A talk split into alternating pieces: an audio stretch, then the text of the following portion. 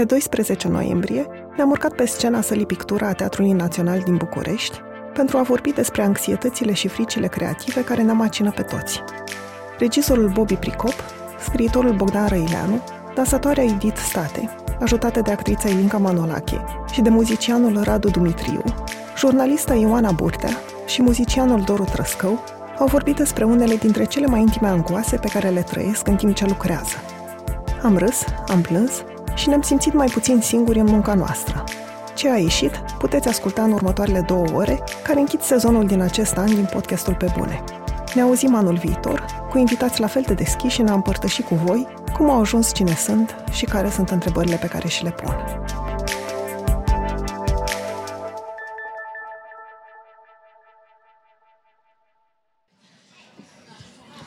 Bună seara și bine ați venit la Pe Bune Live! Un spectacol în care vorbim despre anxietăți creative și cum încercăm să le depășim. Eu sunt Andreea Vrabie, gazda podcastului Pe Bune. Înainte însă de a merge mai departe, vreau să vă mulțumesc pentru entuziasmul cu care ați făcut ca toate biletele pentru această seară să se dea în mai puțin de 24 de ore. Este un record pentru noi și încrederea voastră înseamnă enorm. Pentru cine nu știe ce e pe bune, este un podcast interviu în care invit artiști, scriitori, muzicieni, antreprenori, fotografi, să povestească cum au ajuns să facă ce fac, dar și care sunt problemele și fricile cu care se confruntă munca lor. Și apropo de frici, în ianuarie anul acesta a avut loc primul Pe Bune Live. A fost prima încercare de a transforma interviurile audio într-o experiență în fața unui public. Spectacolul a avut loc la Cinema Elvira Popescu, deci o sală mult mai mică decât cea în care ne aflăm acum, și era gândit destul de simplu. Pe un fotoliu pe scenă mă aflam eu în permanență și introduceam invitații, iar pe altul luau loc ei pe rând și spuneau povestea. Repetasem înainte, totul mergea conform planului, dar pe la mijlocul serii a început să se ducă o luptă în mintea mea. Ca să înțelegeți, trebuie să știți că pentru mine teama de a vorbi în public e mai mare decât teama de moarte. Așa că inima îmi bătea foarte puternic, tremuram fizic de frică și aveam gura atât de uscată de emoții încât abia de puteam să pronunț două cuvinte. Și devenisem cumva convinsă că tracul meu nu este doar vizibil pentru toată lumea, ci și distruge complet o experiență la care lucrasem câteva luni. Că mi-am dezamăgit invitații și colegii și mă întrebam ce caut eu pe acea scenă dacă nu sunt în stare să duc un spectacol atât de simplu. Mă gândeam foarte serios să mă ridic de pe fotoliu, să mă duc în baie, să mă închid acolo și să aștept până pleacă toată lumea. La un moment dat ar fi trebuit să plece. Nu m-aș mai fi dus niciodată la redacție, nu aș mai fi încercat să fac nimic și speram că, până la urmă, oamenii ar fi uitat de mine și de eșecul meu. Nu exagerez când spun că n-am mai trăit niciodată un asemenea atac de panică, că am eșuat. Sigur, toți v-ați confruntat la un moment dat cu teama de eșec. Sau că nu sunteți suficient de bun să faceți ceva, așa că mai bine renunțați de la început. Este uman să avem nesiguranțe. Dar cred că toate aceste angoase capătă amploare atunci când facem ceva ce implică creație. Dacă stăm puțin să ne gândim, este uimitoare puterea oamenilor de a crea ceva de la zero. Fie că e vorba de o carte, care cu un an în urmă era doar o pagină albă, sau de o piesă muzicală, ale cărei acorduri până în acel moment nu se auzeau, sau de un spectacol care cu o oră mai devreme era doar o scenă goală. Și facem asta dintr-o nevoie personală, de a transmite o experiență, o idee, o emoție. Punem ceva din noi în rezultat. Așa că munca asta creativă nu este doar uimitoare, ci implică și multă teamă și vulnerabilitate. Pentru că ne expunem. Și pentru că la final simțim că nu cartea, melodia sau spectacolul sunt supuse evaluării, sau mai rău, autoevaluării, ci noi, ca oameni, cu toate emoțiile pe care le-am investit în proces. Tema pentru spectacol din această seară nu a fost decisă de la început, ci a apărut natural în discuțiile pe care le-am avut cu câțiva dintre oamenii care vor urca pe scenă. I-am întrebat despre ce le-ar plăcea să vorbească sincer. Și tot răsărea această idee a vocilor interioare care ne fac să ne îndoim de noi înșine, autoproiecțiilor care ne sabotează, a frământărilor provocate de alegeri și de necunoscut. În seara aceasta veți vedea cinci momente artistice, în care oameni creativi se vor deschide cu mult curaj în fața voastră și vor vorbi despre imperfecțiunile lor, despre unele dintre cele mai intime frici pe care le trăiesc în timp ce lucrează, dar și despre cum încearcă să depășească aceste emoții. Este important să vorbim despre anxietăți, să ne dăm seama că nu suntem singurii care le au și mai ales să învățăm unii de la alții cum putem merge mai departe. Pentru că deși munca noastră pornește dintr-o nevoie personală, ea nu există într-un vid. Ea umple goluri și nevoie în alți oameni. Cartea există pentru autorul ei și fricile lui, la fel de mult cum există pentru toți oamenii care trăiesc alte vieți citind-o. Melodia ei e importantă pentru cel care o cântă, dar și pentru cei care simt bucurie ascultând-o. Iar ce m-a ținut pe mine ancorat în acel fotoliu în ianuarie, a fost că am realizat de la un punct încolo că spectacolul nu era despre mine și teama mea, ci devenise o datorie față de toți oamenii din sală care pentru o seară aveau nevoie să se regăsească în poveștile pe care le auzeau. Cu acest gând în minte, de ce ar putea însemna munca noastră pentru alți oameni, vreau să facem împreună un mic exercițiu acum. În ghidul 24-7 pe care l-ați găsit toți pe scaun, se află o cartolină. Vreau să o scoateți acum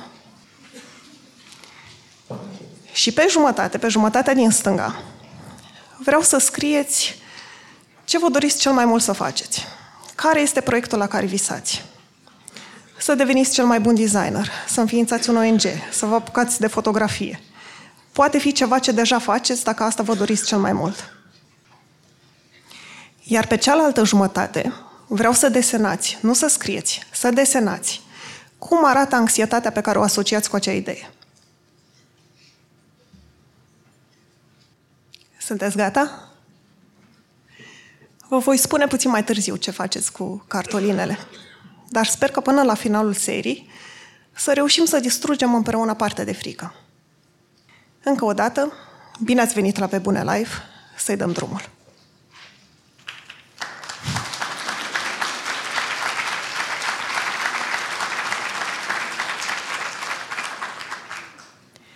Actul 1. Teama de eșec. Regizorul Bobby Pricop a devenit interesat de teatru în clasa a 10 când a văzut prima dată o piesă și a plăcut atât de mult, încât într-o lună a văzut toate spectacolele de la Teatrul Tineretului din Piatra Neamț. Plănuia să facă politehnică după terminarea liceului. Dar a intrat într-o trupă de teatru și asta i-a schimbat toate planurile și l-a determinat să dea, acto- să dea admitere la actorie la un ATC. A picat examenul, dar pentru că nu-și dorea să se întoarcă acasă în Piatra Neamț și nici să dea la altă facultate, un an a lucrat la Mediafax în tura de noapte. Următorul an a dat admitere din nou la un ATC și a picat din nou. Dar între timp aflase că regizoarea Sanda Manu va lua o clasă la Universitatea Spiru Haret și a dat admitere și acolo. În anul 3 de facultate s-a dus la o audiție la Teatrul Mic, la care se înscriseseră vreo 300 de actori. A picat audiția și asta l-a făcut să se gândească că poate nu pe scenă e locul lui în teatru. A decis să dea admitere a treia oară la un ATC, dar de data asta la regie. Spectacolul pe care l-a pregătit în anul 3, Jocuri din curtea din spate, a fost foarte bine primit de critici și a fost preluat de Teatrul Act. De acolo, spectacolul a mers mai departe, la toate festivalurile din țară, apoi în afară, și Bomi a început să primească din partea directorilor de teatru invitații să facă spectacole la Iași, Oradea, Craiova, Arad sau Piatra Neamț. În prezent, Bobby Pricop este unul dintre cei mai apreciați regizori de teatru din România. Piesele sale, care se remarcă prin felul în care este folosită tehnologia pentru a crea un univers în care publicul este imersat, s-au jucat pe scenele celor mai importante teatre din țară, inclusiv în sala mare a Teatrului Național din București. A primit numeroase premii pentru regie la festivaluri și a avut două nominalizări consecutive ca cel mai bun regizor la gala premiilor Uniter. Am fost curioasă cu ce tip de anxietăți vine la pachet o ascensiune profesională rapidă și l-am invitat pe Bobby să ne povestească despre ele și despre un moment în care a fost foarte aproape de un eșec care ar fi putut distruge cariera în teatru.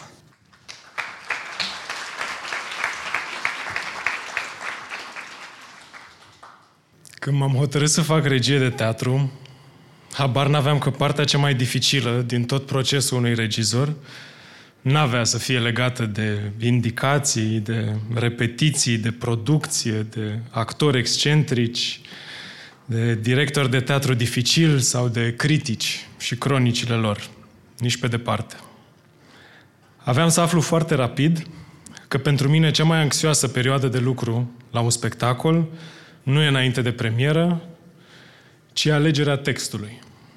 Acel moment pentru mine devine castrator, pentru că elimin chirurgical toate celelalte opțiuni de piese de teatru la care te-ai gândit, de texte, de performance-uri, de idei, de orice, orice altă propunere pentru a monta un spectacol într-un teatru. Dar din momentul în care reușesc să aleg, dacă aleg bine, lucrurile aproape merg de la sine. Ideile curg, mă simt în largul meu, atât în etapa de lucru la producție, cât și la repetiții, totul merge brici, de cele mai multe ori reușesc să rezolv orice problemă sau impas cu mare ușurință. Și mă simt creativ. Asta pentru că decizia asupra textului sau a temei a fost făcută just. Dar până să ajung în momentul ăsta al deciziei, pe care o amân cât pot de mult, trec printr-un mic iad necesar. Sunt îngrijorat, tulburat, anxios, precaut și de cele mai multe ori în perioadele astea vreau să mă izolez. Pentru că vreau să fiu sigur. Și ca să fii sigur că e decizia corectă, sunt foarte mulți factori de care trebuie să ții cont. Și în primul rând trebuie să fii sincer cu tine. Să operezi o autoanaliză lucidă, atentă, dură, să-ți dai seama în ce moment te afli, tu cu tine, tu cu lumea, și care sunt temele care te interesează și ce te doare azi. Despre ce din tine vrei să vorbești cu spectacolul ăsta nou? Sau care e zona de interes care te stârnește? Și apoi intervin o mie de alți factori care te întorc sau, mă rog, care trebuie sincronizați și ei. Trebuie să vezi ce tip de public are teatru în care vei lucra, poate nu se potrivește tipul tău de căutare acolo, sau ce tip de repertoriu, dacă se potrivește, ce vrei tu să propui trupei respective, de actori și așa mai departe. Alegi scenograful, compozitorul. În caz că nu știți, pentru regizorii de teatru lucrurile se întâmplă cam în felul următor. Un director de teatru sau un programator vede niște spectacole de ale tale, dacă ai noroc, dacă nu doar aude de tine, și decide să te invite să montezi o piesă în teatrul lui la alegerea ta, de cele mai multe ori, sau în conformitate cu strategia repertorială a teatrului respectiv. Dar cum în teatrele de stat din România strategiile repertoriale sunt aproape inexistente, cerințele producătorilor, dacă ele însoțesc invitația, de cele mai multe ori sună cam așa. Ne-am dorit neapărat ceva clasic. Sau, a, ce vrei tu? Ce vrei tu? Numai să fie o comedie. Să placă la public.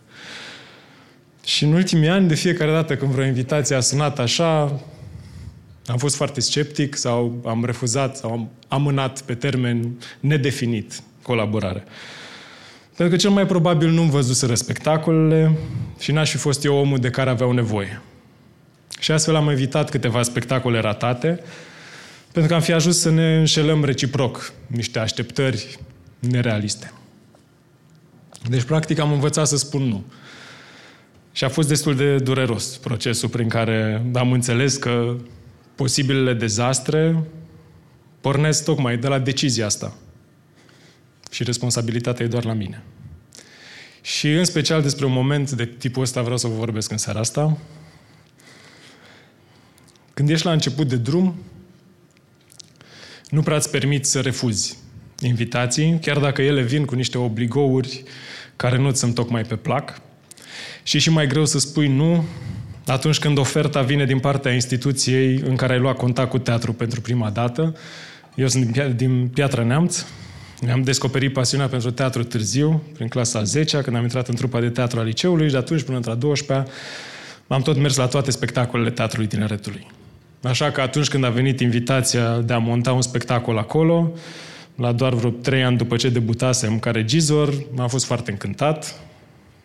Deja avusesem succes cu spectacolul meu de licență, preluat de Teatru Act, Jocuri în curtea din spate, care fusese pe la toate festivalurile din țară, fusese invitat prin Italia, Franța, Polonia, Macedonia, luase o grămadă de premii pentru regie, pentru actori. Mă rog, era un succes de public, păstrând proporțiile, pentru că era totuși un spectacol de studio pentru 100 de oameni, dar mai ales receptarea critică era overwhelming. numai cuvinte de laudă, noua speranță a regiei, regizorul cu mâna de fier. Pe vremea aia chiar urmăream toate cronicile. Vedeam câte un search pe Google, eram curios cine ce a mai scris despre mine, despre spectacolul nostru. Și trăiam cu senzația, mi se părea că toți ochii sunt pe mine. Și mie îmi răsuna în minte un gând care nu îmi dădea liniște. Înainte de regie am făcut facultatea de actorie cu Sanda Manu, în caz care are nevoie de vreo prezentare, e cea mai tare profă de actorie din țara asta. Și doamna Manu ne vorbea la un moment dat despre actori, artiști care debutează excelent și care nu se mai pot depăși pe sine împotriva voințelor. Și doamna Manu făcea o paralelă cu sportul de performanță și numai treaba asta, sindromul Nadia Comăneci. Că după ce ai luat primul 10 din istoria gimnasticii, la 13 ani, you cannot top that. N-ai, ce poți? Mai ai încă în 10, dar nu o să mai fie primul din istoria gimnasticii. Și e de greu de trăit ca tânăr cu conștiința faptului că cel mai important moment din viața ta e undeva în trecut. Un debut greu de egalat poate deveni un fel de stigmat. Așa că pentru mine toate cronicile astea evlavioase nu îmi sunau deloc ca bine. Mai din potrivă, eram convins că sunt un impostor, că am avut noroc de o idee bună la debut și că nu o să mă mai ridic la nivelul așteptărilor reale sau închipuite. Și percepeam un tip de presiune de a demonstra. Și în școală și în general în breaslă, tot auzi asta, că un regizor mare montează doar autori mari, texte clasice. Hmm. Și eu nu cred că e așa. Cred că regizorii buni sunt cei care se povestesc pe sine prin spectacolele lor și că piesele mari nu sunt neapărat doar cele clasice. Toată treaba asta cu regia de teatru e foarte ciudată pentru că nu e nimic palpabil. Practic, depinzi constant de alții ca să te exprimi. Mizezi totul pe echipa pe care adun, pe actori, pe scenograf, compozitori, designeri, mecanici, tâmplari, tehnicieni, tunetiști, electricieni. Tu n-ai niciun fel de instrumente proprii, de instrumente directe de expresie a ideilor tale. Așa că nu e greu de înțeles uneori senzația asta de impostură pe care o simt regizorii de teatru. Deci dacă e cineva care zice că nu o simte, bravează. Dar când lucrezi efectiv, în repetiție, și ai toate instrumentele tuturor la îndemână, și evident toate sunt calibrate spiritul ideilor tale, e minunat și e simplu. E, e un flow în care magia începe să se întâmple și acolo nu mai poate nega nimeni că tu orchestrezi toată nebunia aia. În orice alt context, acum, de exemplu, trebuie să mă credeți pe cuvânt că sunt regizor, n-am nicio șansă să vă demonstrez asta pe viu aici. Mă rog, partea asta de empowerment din timpul repetițiilor e doar o parte a procesului. Mai e și spectacolul efectiv, premiera, unde regizorul ar trebui să simtă împlinirea supremă. Dar pentru mine cel mai adesea a fost un moment în care m-am simțit jenat, în care aș fi schimbat tot, în care aș fi modificat până și o virgulă, o mișcare. Pe scurt, aș mai fi vrut încă vreo două săptămâni de repetiții, dacă se poate. Pentru că, practic, te confrunți cu o înfrângere. Nu e gata, s-a terminat, ai pierdut controlul, tot hype-ul ăla pe care l-ai simțit zicând tuturor ce au de făcut și care sunt regulile jocului, care sunt legile universului pe care îl creăm împreună, toate astea au dispărut acum și nu mai ai niciun instrument la îndemână, ești din nou singur și ești din nou lipsit de orice fel de arme. Se încheie un ciclu și încep din nou. De cele mai multe ori încep de la zero, pentru că nu vrei să te repeți, nu vrei să folosești soluții pe care le-ai mai folosit, nici nu avea niciun farmec. Și un nou spectacol trebuie să-și definească propriul limbaj artistic, trebuie să-și definească propriile convenții. Cum ziceam, pentru mine, în momentul ăsta zero, în care alegi care va fi meciul, unde se va juca și care e componența echipei, ăsta e momentul cel mai dificil pentru mine. Și după aia totul e minunat. E cea mai frumoasă meserie din lume pentru că vezi cum zeci de oameni lucrează ca spectacolul ăla să iasă exact așa cum ai visat. În fine, revenind la povestea cu spectacolul de la Teatrul Tineretului, după debut, până să vină momentul primei mele montări la Piatra, mai făcusem vreo 4-5 spectacole în teatre de stat și un spectacol independent în Paris cu sprijinul ICR. Făcusem o asistență pentru Bob Wilson, unul dintre cei mai mari regizori americani. Deci căpătasem cumva o oarecare experiență o, și o oarecare încredere că pot să fac meseria asta. Că îmi pot gestiona îndoielile, că o să mă descurc și financiar și că dacă îi se trag linie, totuși părțile bune le eclipsează pe cele mai nasoale. Eram încrezător, eram fresh, eram pe val și mi s-a cerut să montez un Shakespeare. Și am încercat să-l conving pe director, nu-i tocmai momentul pentru mine, că aș prefera ceva mai contemporan. Dar situația mi-a fost prezentată ca o situație de tipul take it or leave it, noi chiar avem nevoie de un Shakespeare.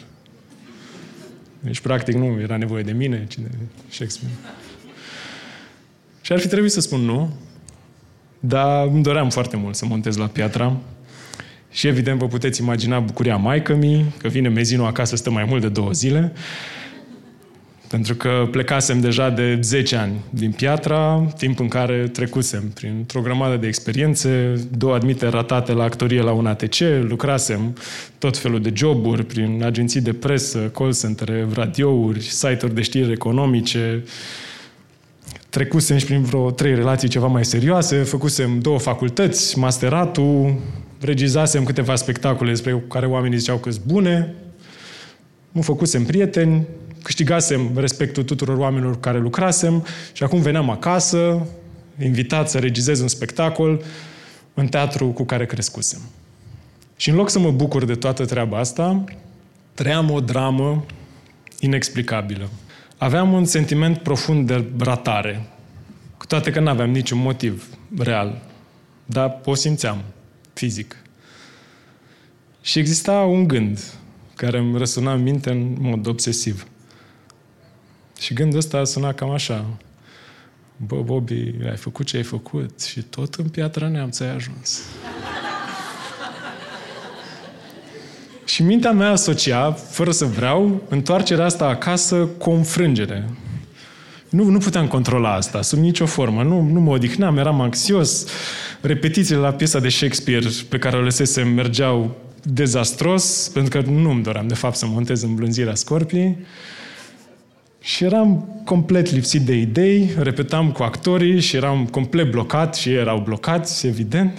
Și pe vremea aia încă se fuma în teatre și eu fumam și fumam la repetiții că mi se părea că poate par mai cool, poate, măcar mai puțin prost.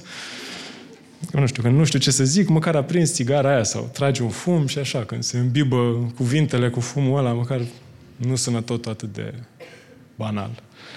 Da, practic fumam țigară de la țigară și urmăream actorul pe scenă, actorii pe scenă, mai ziceam din când în când, mai dădeam câte o indicație de mișcare, complet banal, și era prost, era foarte prost și eu eram prost, pentru că mă băgasem în povestea asta în care nu mă regăseam, sub nicio formă. Și în plus eram exasperat, pentru că trăiam pentru prima dată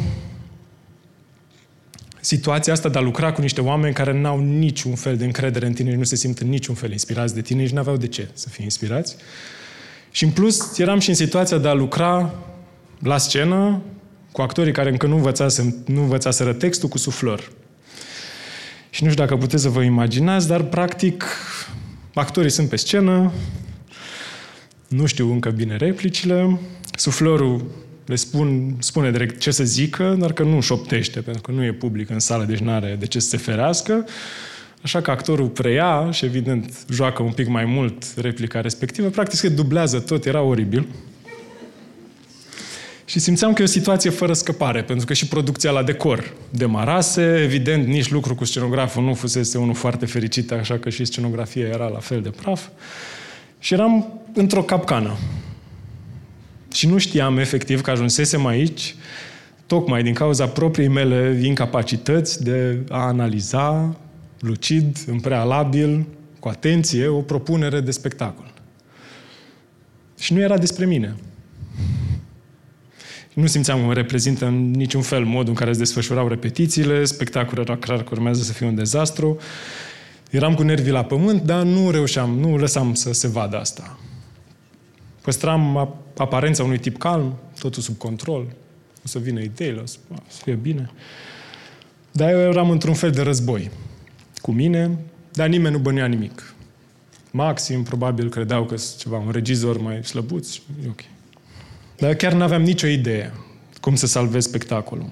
Și știam că dacă anulez tot, o să trebuiască probabil să plătesc daune teatrului, că semnasem deja un contract. Și am mai continuat așa un timp, cu panică, anxios, cu nopți nedormite, ne știind, de fapt neînțelegând ce trebuie să fac. Și la finalul unei nopți din asta mai lungi, am simțit dintr-o dată că toată panica s-a consumat. Și am înțeles abia atunci, real, că problema nu e că nu găsesc o soluție regizorală pentru îmblânzirea scorpiei. Mi-am dat seama că trebuie să schimb textul cu unul care să mă reprezinte și că abia atunci să pot să conduc repetițiile astea către un spectacol care să-mi placă și mie. M-am simțit, m-am simțit eliberat pentru că găsisem soluția. Mi-a venit în minte o piesă unde puteam folosi o parte din decorul deja construit și mi-am dat seama că dacă mi-asum pe bune impasul ăsta, transparent, și iau o decizie cu încredere și directorul teatrului o să fie de acord cu mine și spre norocul meu chiar a mers cu mine în toată nebunia asta și întreaga echipă și în două săptămâni jumate am dat premiera cu, cu tot o altă piesă.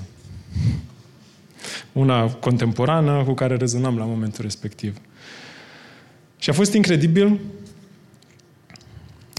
momentul în care m-am hotărât care e piesa cu care voi înlocui Shakespeare-ul, fricile pur și simplu au dispărut.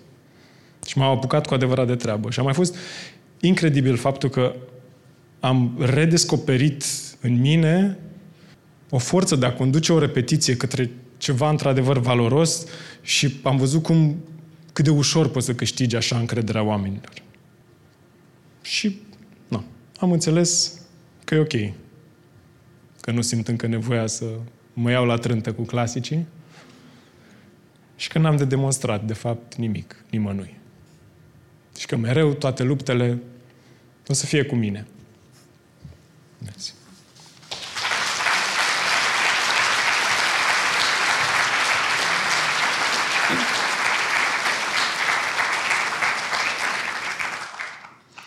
Actul 2. Alegeri dificile. Bogdan Răileanu a absolvit facultatea de jurnalism și științele comunicării. I-ar fi plăcut să facă jurnalism de investigație, dar din motive financiare a ajuns să facă publicitate, domeniu în care continuă să lucreze de peste 15 ani. În 2014 a participat la o serie de cursuri de creative writing organizate de revista de povestiri. În urma acestor cursuri a publicat o povestire în revista Iocan. Iar anul trecut a debutat cu tot spațiul dintre gândurile mele – un volum de povestiri scurte în care scrie cu mult umor despre artă, relații de cuplu, activism sau Mircea Cărtărescu. Spune că acest volum i-a oferit multă bucurie, dar a venit și cu un fel de teamă, că nu a găsit cea mai bună formă, cea mai bună exprimare pentru un debut. Anul acesta a publicat și primul roman, Dinții ascuțiți ai binelui, în care sunt descrise două lumi aparent opuse, cea a interlopilor din București și cea a călugărilor dintr-o mănăstire din Prahova. Cele două lumi se întâlnesc când personajul principal, cămătarul Maldini, se îmbolnăvește și caută refugiu în credință. Bogdan spune că inspirația pentru subiectele alese o găsește peste tot în jur. Oameni, situații, dialoguri pe, că- pe lângă care trece, se adună în notițele lui și ajung în pagină. Și nu crede că este un scriitor care poate să creeze ficțiune din nimic. Pentru că nu poate scrie despre lucruri pe care nu le vede. Ambele cărți ale lui au fost foarte bine primite de critici, iar tot spațiul dintre gândurile mele a fost nominalizat la premiul pentru debut al Observatorului Cultural.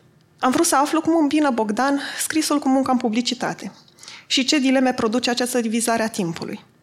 Când m-am întâlnit cu el să-i propun să facă parte din acest spectacol, se pregătea să-și dea demisia pentru a dedica trei luni scrisului. s-a întors în publicitate mai devreme decât plănuia. Din ce teamă și cu ce anxietăți îl lasă în continuare această alegere, îl invit pe el să povestească.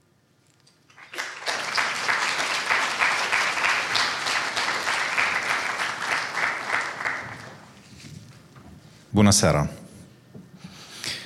Sau bună seara! Ăștia anxioși vorbesc mai... Uh, voi citi, uh, îmi pare rău, precum Viorica Dăncilă în seara asta, pentru că nu sunt în stare să vorbesc liber despre toate aceste lucruri, anxietăți creative, și să mă încadrez în timpul alocat. Uh, de asemenea, știu că este și un copil în sală. Cer scuze, dar uh, în seara asta voi folosi și câteva cuvinte obscene, care se întâlnesc des în cărțile pe care le-am scris. Eu am calculat și sunt vreo trei.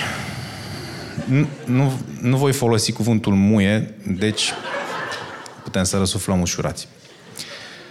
Așadar, în data de 29 septembrie 2017, în jurul orei 14, ieșeam pe ușa unei agenții de publicitate românești.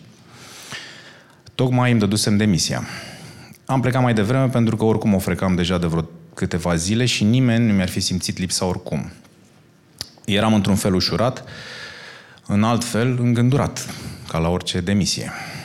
Uh, că ce o să se întâmple de acum înainte? Dacă o să fie bine în următoarea agenție, dacă o să am un șef ok, dacă o să am o echipă ok, eu trebuia să fiu șef pe urmă. Uh, dacă nu ar fi fost mai bine ca firma pe care o înființasem cu vreo 2 ani în urmă, și care se numea Capra Vecinului Solutions, să o închid sau să o păstrez ca să-mi deschid o cofetărie. E o legătură cu caprele. Astea pe care le-ați văzut, sataniste. Da, mă rog, discutăm altă dată.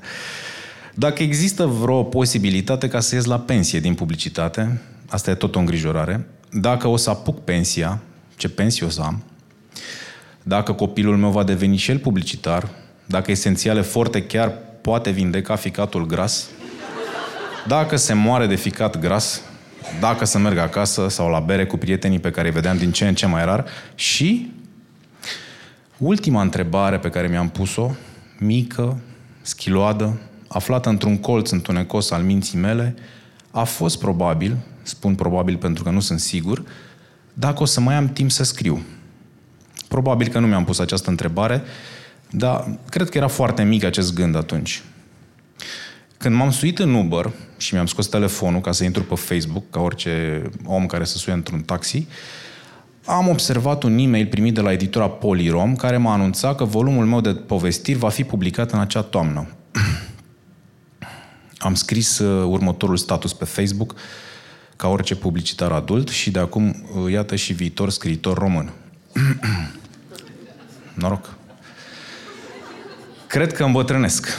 Tocmai ce am crezut că o să încep să lăcrimez într-o Dacia Logi alături de un șofer Uber în timp ce citeam un e-mail prin care eram anunțat că mi se publică primul volum de povestiri. Ah, ce-am mai așteptat scrisoarea asta. Emoționant.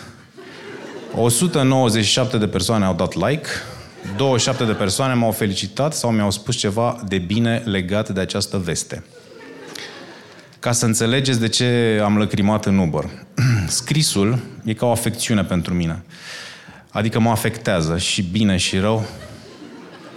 Și a apărut uh, prima dată la 14-15 ani. La vârsta aceea a apărut uh, și alt lucru, pentru prima oară, ipohondria în viața mea. Și vă voi spune, voi spune ceva acum ce am împărtășit doar cu doi oameni până acum.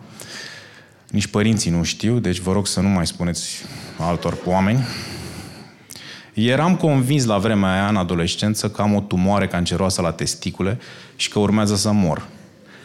Adică nici nu o să apuc să termin liceul. Și tot ce îmi rămânea de făcut era să scriu. Pentru că voiam să las în urma mea ceva. Spun asta acum pentru că am realizat scriind acest discurs că, de fapt, frica de moarte e motivul primordial care m-a făcut să mă apuc de treabă. Aveam un soi de tragism patetic care încă mă mai vizitează și azi, dar îl țin sub control cumva. Am început deci să scriu un jurnal. Mi se părea că jurnalul ar fi forma cea mai bună de a lăsa părinților mei și, de ce nu, lumii, o moștenire a celui care fusesem. elevul de liceu cu o tumoră canceroasă fatală. Jurnalul se numea Ultimele puncte puncte. Ca orice lucru poetic de pe vremea respectivă. Aceste puncte puncte, râdeți degeaba, erau esența mea poetică. Exprimau toate gândurile pe care nu aș fi reușit să le exprim. Pe care oricum nu am reușit să le exprim. Scriam zilnic la început despre cum e cu boala, despre cum e cu moartea, despre ce mai spunea Mircea Eliade sau Cioran, despre Frank Herbert și romanul Dune, ce să mai... Eram un geniu închipuit, distrus de o boală închipuită. Jurnalul îl țineam într-un caiet studențesc A3, frumos îmbrăcat, cu hârtie mov de îmbrăcat caiete pentru școală. Sub copertă scrisesem titlul jurnalului, ultimele puncte, puncte. Pe coperta mov aveam o etichetă pe care cred că scria comentarii literare, ca să nu uh, îl găsească fratele meu și să facă mișto de mine. El trebuia găsit și citit după moartea mea. Zilele au trecut și nu am murit. a urmat po- perioada poeziilor de dragoste, a urmat facultatea, desprinderea de familie, cu și mai multă poezie și cu un început de roman, în care personajul principal murea de foarte multe boli grave. Cam așa a început scrisul, dar uh, de lucrat am ajuns să lucrez în publicitate. Revenind acum la episodul din Uber. Imediat după acest moment, micuța întrebare, dacă o să mai am timp să scriu, a suferit o mutație. POC. Celulele din care este compusă această întrebare au început să se divizeze și să ocupe mai mult spațiu și timp și să urce pe scara importanței printre celelalte întrebări. La ora asta cred că a depășit chiar și întrebarea și îngrijorările legate de pensie. Pentru că sunt pe această scenă și pentru că scrisul meu e băgat în seamă. Iar cu cât scrisul e mai băgat în seamă, cu atât, paradoxal vor spune unii, apar multe pro- alte probleme și anxietăți. Un poet, Dan Coman, a spus la un moment dat că scrisul nu rezolvă nimic. Dacă aș fi citit chestia asta înainte de publicarea primei cărți, mi s-ar fi părut o prostie. Dar acum, după două cărți și jumătate, am mai scris o jumătate de carte între timp, mi se pare cea mai mare epifanie legată de scris în România, pentru că cu adevărat nu rezolvi cu scrisul viața unui scriitor la modul social, nu-i faci dreptate întregului său potențial. potențial. Scriitorii nu sunt ca fotbaliștii. Nu sunt o colecție de virtuți și conduită sănătoasă. Scriitorii au probleme. Diverse. Și cu toate astea, îi dau voie scrisului să mă afecteze în continuare. Întrebarea cu timpul despre scris crește zilnic, se umflă și generează alte întrebări și mai perverse și mai uh, pline de anxietate. Spre exemplu, dacă ar trebui să-mi dau demisia ca să devin scriitor full-time.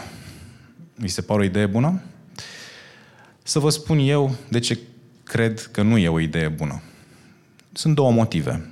Unu, o să mor de foame și nu voi mai fi în stare să mă reintegrez în sistemul publicitar dacă iau o pauză lungă.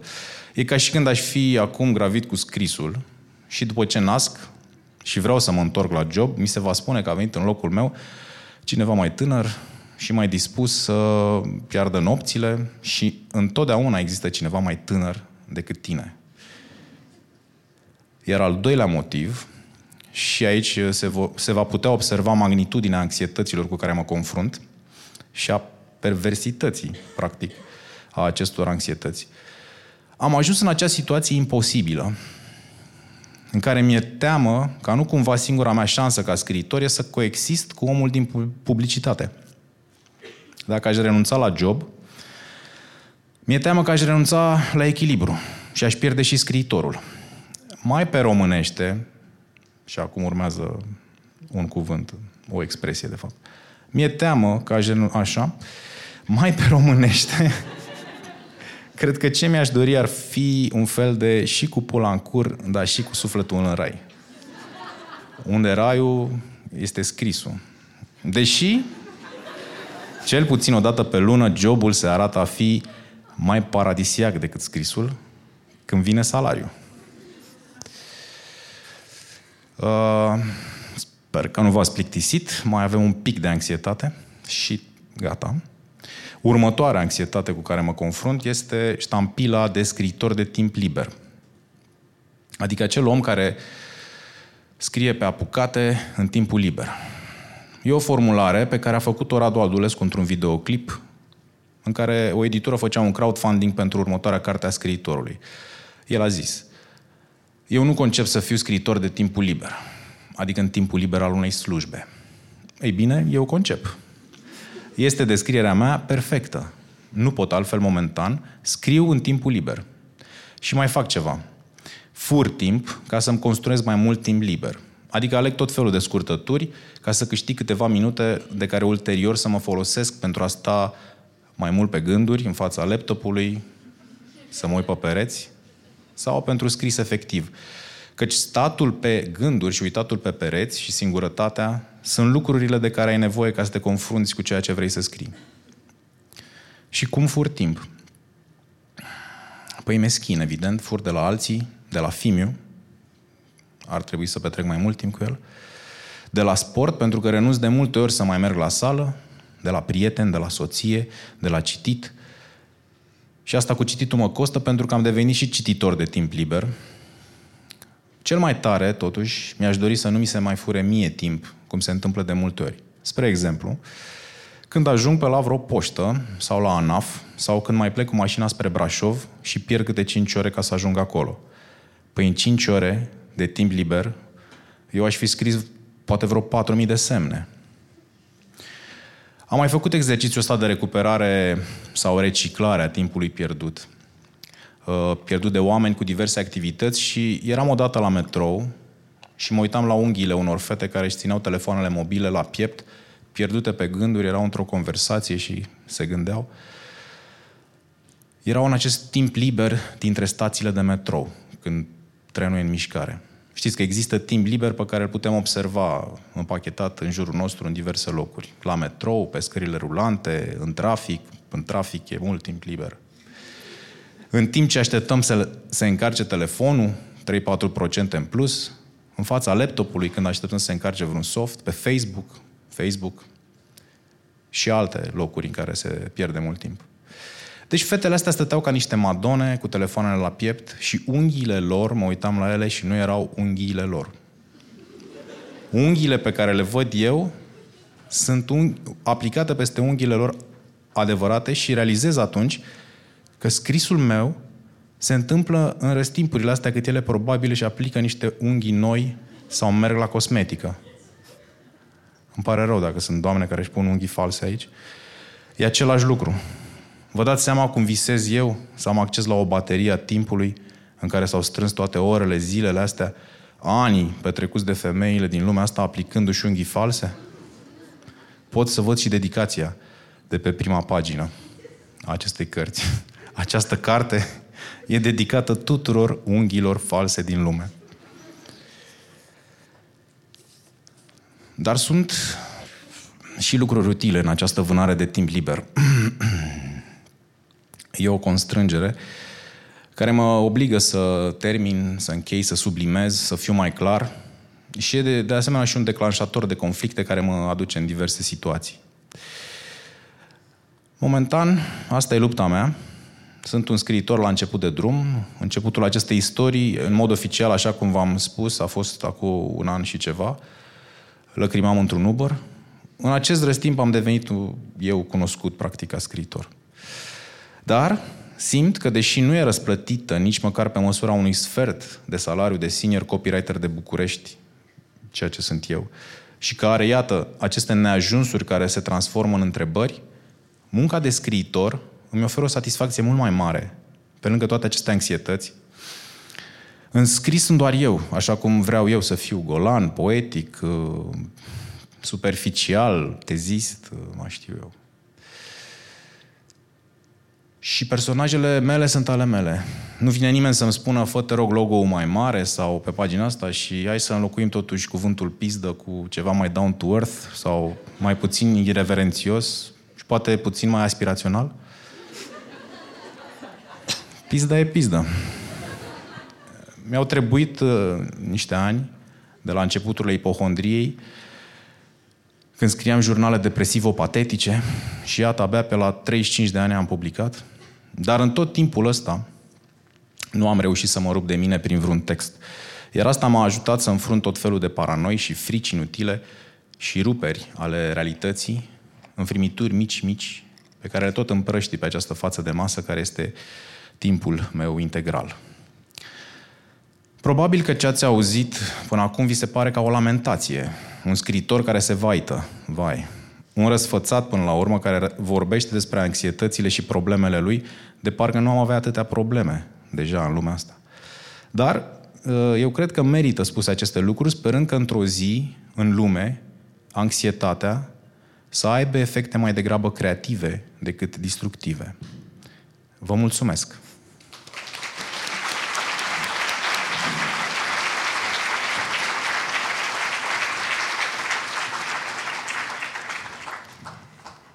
La Pe Bune vorbim sincer despre ce iubim să facem și cum încercăm să navigăm printre obstacolele care ne stau în cale. Dar vorbim prea rar despre toate momentele în care alți oameni ne-au ajutat să depășim aceste obstacole și să ne punem ideile în aplicare. Pentru că sunt o excepție cazurile în care reușim de unii singuri. Despre asta este această imagine. Nu despre sponsori, ci despre oameni care au încredere în noi și ne sprijină.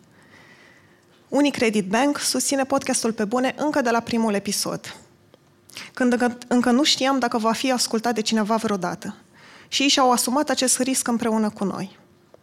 La fel cum ajută în fiecare an oamenii care vor să-și pună în aplicare ideile de business prin Academia Minților Creative, la care cursanții pot să învețe noțiuni de marketing, finanțare, contabilitate, astfel încât să existe cât mai puține frici și necunoscute când pornesc o afacere. Anul acesta, la pe bune, ni s-au alăturat și Best Jobs. Și ca urmare am putut să angajăm încă un om în echipă care să mă ajute cu episoadele. Iar Best Jobs este o companie care încurajează oamenii să-și descopere cea mai bună versiune a lor în muncă. Și ajută prin informații și tooluri online, gratuite, să depășească teama unui job nou sau unei profesii noi. Pentru Pe Bune Live am avut ambiția de a construi o cabină audio. Noi spunem cabina de confesiuni. Dacă n-ați văzut-o în foayer, sper să o vedeți după spectacol și să intrați în ea, pentru că vrem să auzim și care sunt fricile care nu vă dau vouă pace. Și Aqua Carpatica ne-au ajutat să producem această cabină fără prea multe anxietăți și nopți nedormite din cauza ei. După spectacol, ne-am dorit să puteți rămâne în foaier, să discutați despre ce ați văzut la un pahar de vin. Și Catlea ne-au scăpat de această grijă. Și pentru că aveam nevoie de un decor pentru scenă, la fel ca la ediția din ianuarie, designer ne-a oferit obiectele de mobilier necesare, toate create de designer români pe care ei susțin. Și nu în ultimul rând, este nedrept că mă vedeți doar pe mine pe scenă sau că doar vocea mea o auziți în episoadele de podcast, pentru că adevărul este că nu aș reuși să fac mai nimic din tot ce fac fără sprijinul fizic și moral al colegilor mei de la DOR. Cam așa se întâmplă orice proiect creativ. Întotdeauna cu o mână de ajutor întinsă din partea altor oameni. Așa că m-aș bucura dacă m-ați ajutat și voi pe mine acum să le mulțumim împreună.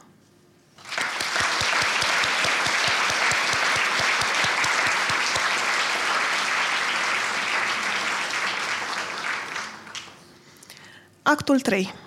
Vocea critică. Judith State este dansator profesionist și coregraf. A început să danseze de mică, inspirată de energia pe care o vedea în videoclipurile lui Michael Jackson. A urmat cursuri de coregrafie la Rapsodia Română, Liceul Floria Capsali din București și Liceul de Arte din Bacău, dar a absolvit facultatea de litere și limbi străine, pentru că singurul viitor pe, ca- pe care dansul părea să îl ofere atunci era în balet la Opera Română, lucru pe care nu și-l dorea. După facultate însă, s-a întors la dans, pentru că mișcarea corpului îi oferă cea mai mare bucurie. De atunci, Judith a urmat cursurile prestigioasei școli Broadway Dance Center din New York, a dansat în spectacole ale Teatrului Național din București, Teatrului de Operetă și Odeon, a lucrat alături de Răzvan Mazilu timp de șase ani, a călătorit cu burse și pentru cursuri de pregătire la New York, Londra sau Viena, dar a făcut și în conjurul lumii pe vasul de croazieră Queen Mary, premiat pentru spectacolele pe care le oferă. Mai puțin cunoscut e faptul că primul flash mob de amploare din România a fost inițiat de Judith în 2009, când peste 200 de oameni au dansat în centrul Bucureștiului pentru a-i aduce un omagiu lui Michael Jackson. Anul trecut am avut o invitată pe Judith într-un episod de podcast și îmi povestea atunci că, în ciuda experienței vaste pe care o are, în timp ce dansează, nu poate opri o voce care o judecă în capul ei. Și că este foarte greu să atingă starea de libertate spre care tinde în dans. Am întrebat-o atunci ce spune această voce critică și mi-a spus că este greu de descris gălăgia din mintea ei din acele momente. Cred că pentru mulți dintre noi, anxietatea ia forma unei voci care ne pune frână în ce vrem să facem. E o voce pe care uneori reușim să o reducem la liniște, alteori nu. Așa că am invitat-o pe Judith să recreeze pentru noi ce se întâmplă în mintea ei într-un astfel de moment de îndoială. Vocea interioară este interpretată de actrița Ilinca Manolache, iar muzica live îi aparține lui Radu Dumitriu.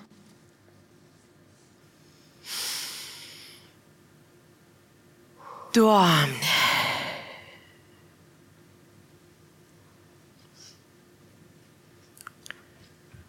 Băi, ce mi-ar plăcea să am un spațiu în fiecare zi. Să pot face asta ori de câte ori îmi doresc.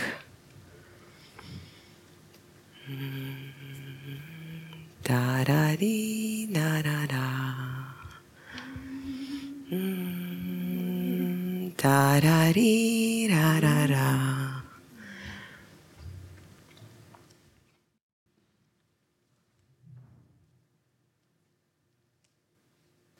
Oare cât o să mai ducă? Cât o să mai reziste corpul ăsta?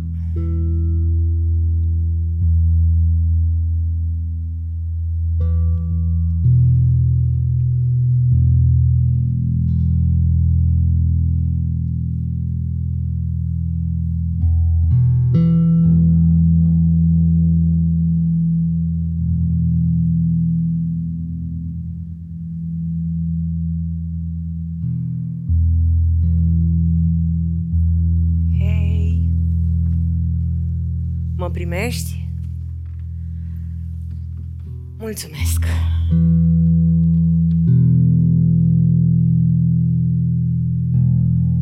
Oare ce ar zice Herman după câte m-a învățat dacă ar vedea ce o să fac? Sau Cristi?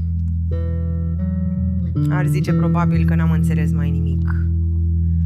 Frână! Frână!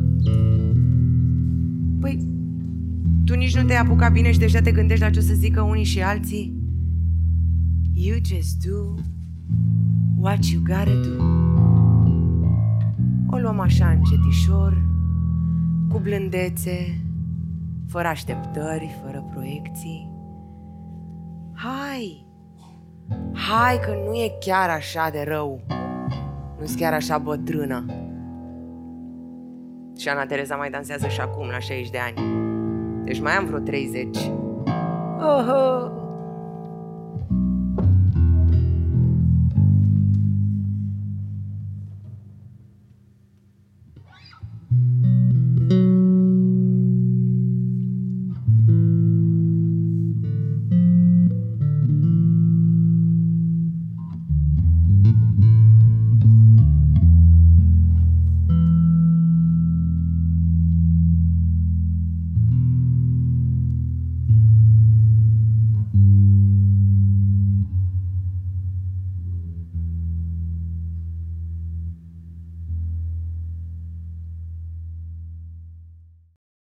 Caută îndemnul care te face să dansezi.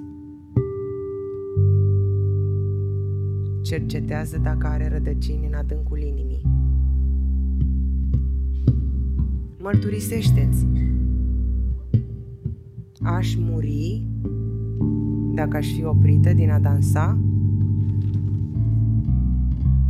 Întreabă-te mai întâi în ceasul cel mai tainic al nopții.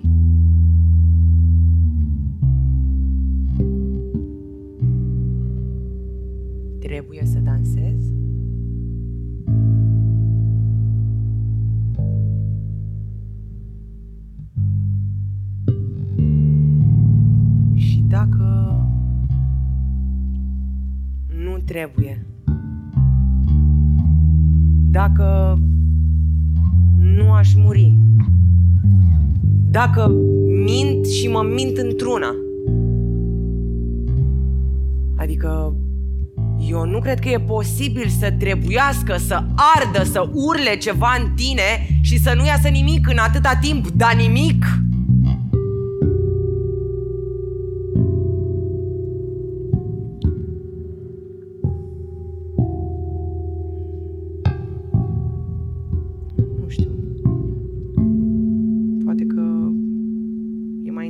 Aștepți să nu te arunci așa în orice, să ai răbdare și când ai ceva de spus, spui, vorbești, dacă nu, taci.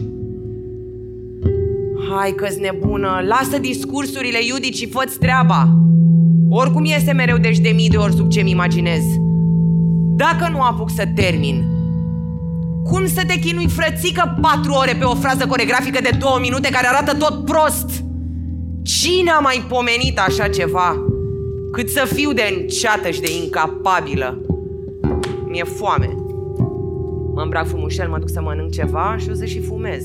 Măcar atât dacă de altceva nu sunt în stare.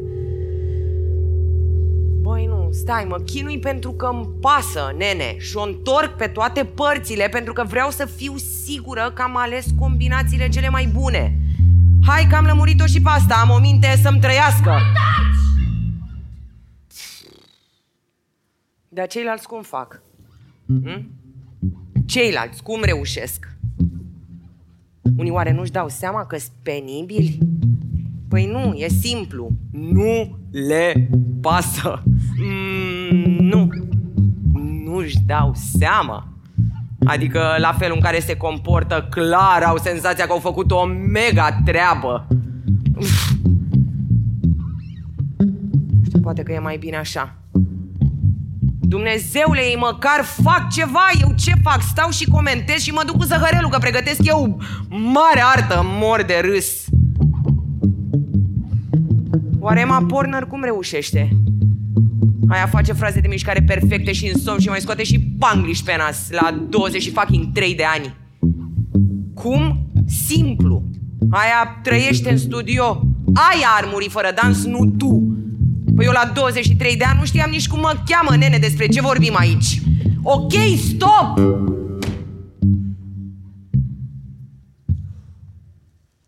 Am făcut și eu ce am putut.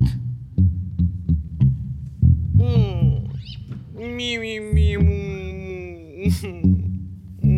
Ce penibilă ești, Judith. Hai să plângem un pic.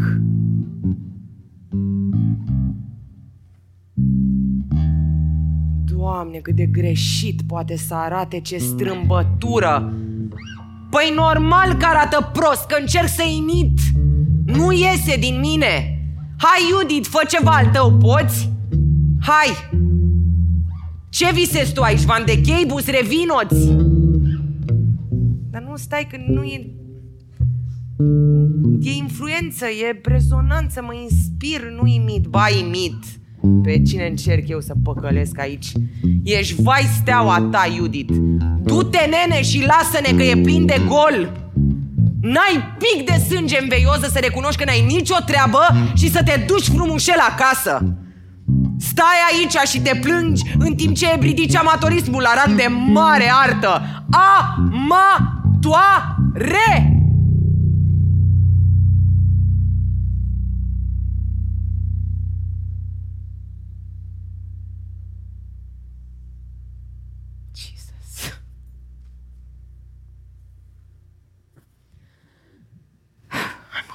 Fucking bully.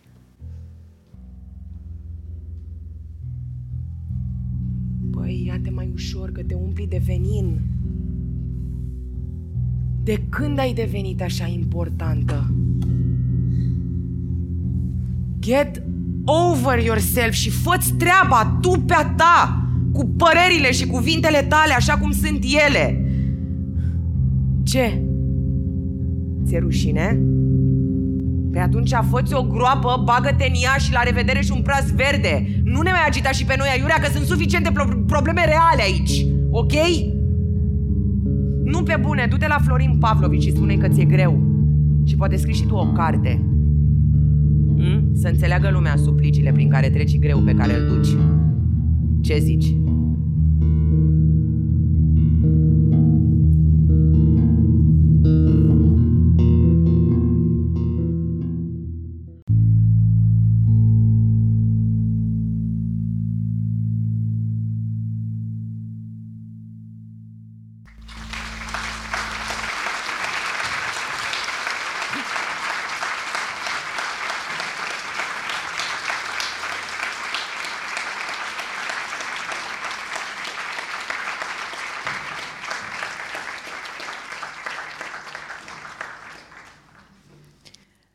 Actul 4.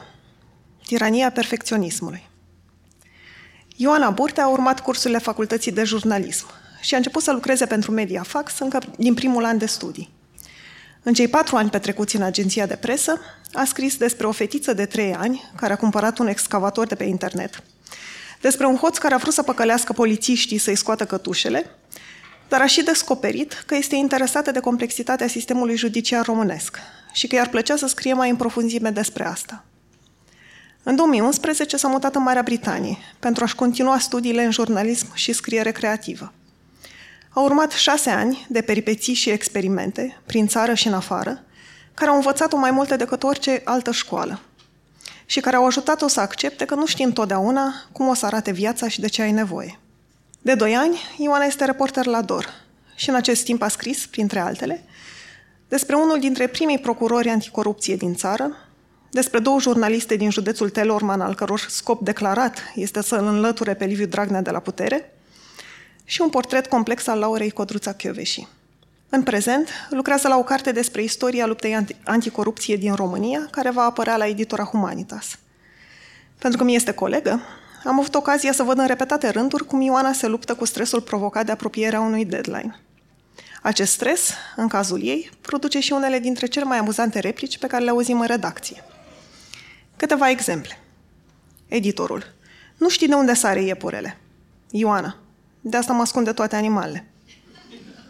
Editorul. Și ce planuri aveți de Valentine's Day? Ioana. Mă duc la terapie.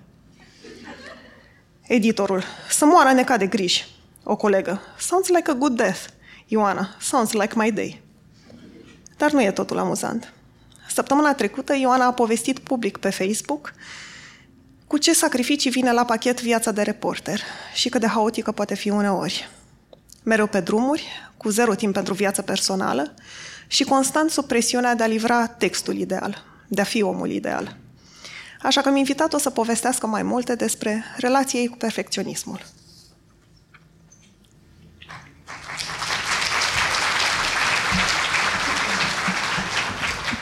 Bună! Mă cheamă Ioana și sunt perfecționistă. Nu chiar în toate aspectele vieții, dar cu siguranță atunci când vine vorba de muncă, de cum mă manifest creativ, cum anticipez și încerc să satisfac așteptările oamenilor prin articolele pe care le scriu. Iar acei oameni nu sunt doar cititorii.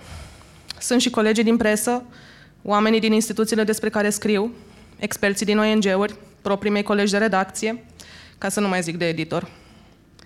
Nu țin minte o perioadă în care n-am fost așa. Am început să scriu din liceu și am luat chestia asta în serios încă de atunci.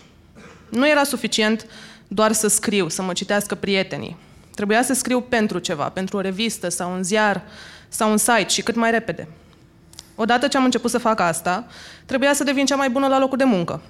Trebuia să muncesc cel mai mult și să o fac cel mai bine, iar vreo câțiva ani totul s-a legat de minune. M-am angajat într-o agenție de știri la 19 ani, eram super productivă și lăudată, Toată lumea îmi prezicea lucruri mărețe. Patru ani mai târziu am plecat în Anglia să-mi termin studiile, dar n-am plecat ca un om normal, în ideea că încerc ceva nou și văd eu cum merge. Am plecat declarând din toți rărunchii că nu mă mai întorc ever, că mă așteaptă cariera internațională, că ne vedem pe la Crăciunuri, fraierilor.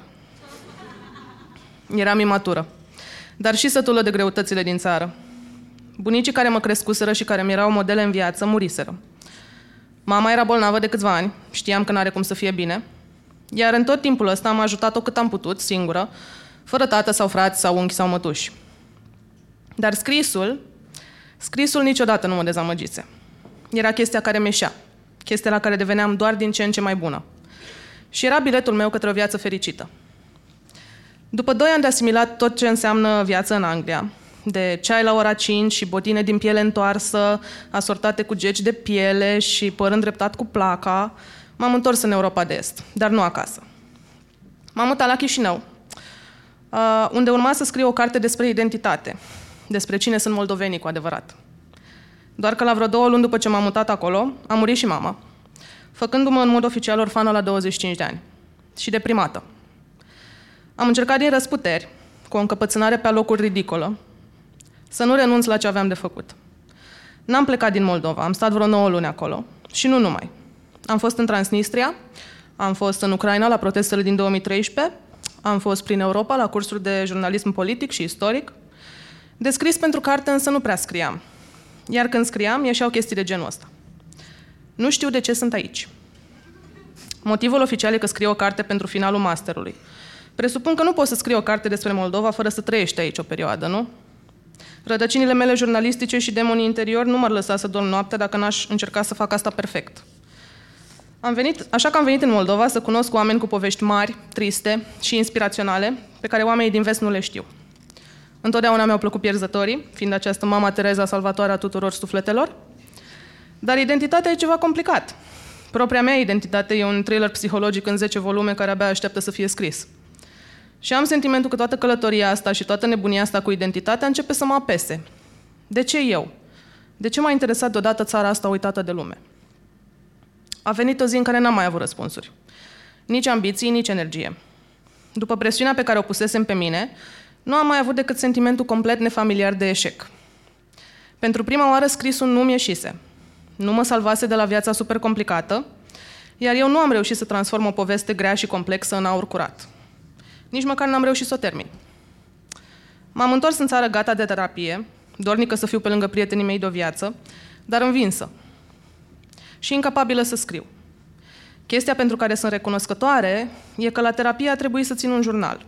Asta a contribuit atât la recuperarea mea, cât și la neatrofierea mușchilor, mușchilor scriitoricești. Iată ce scriam la câteva săptămâni după ce m-am întors în țară. A fost o zi destul de liniștită. Am mers la sală după birou și apoi am ajuns acasă unde am început să mă organizez pentru deadline-ul de la master, pentru care nu am scris nimic. Am ajuns într-un punct în care blocajul ăsta scriitoricesc începe să mă plictisească. Am ajuns să mă satur de propriile mele frici. A doua zi scriam. Cred că am avut mult noroc până acum. Șefii și editorii au fost întotdeauna impresionați de munca mea și niciodată nu mi s-a reproșat că am trimis ceva prost.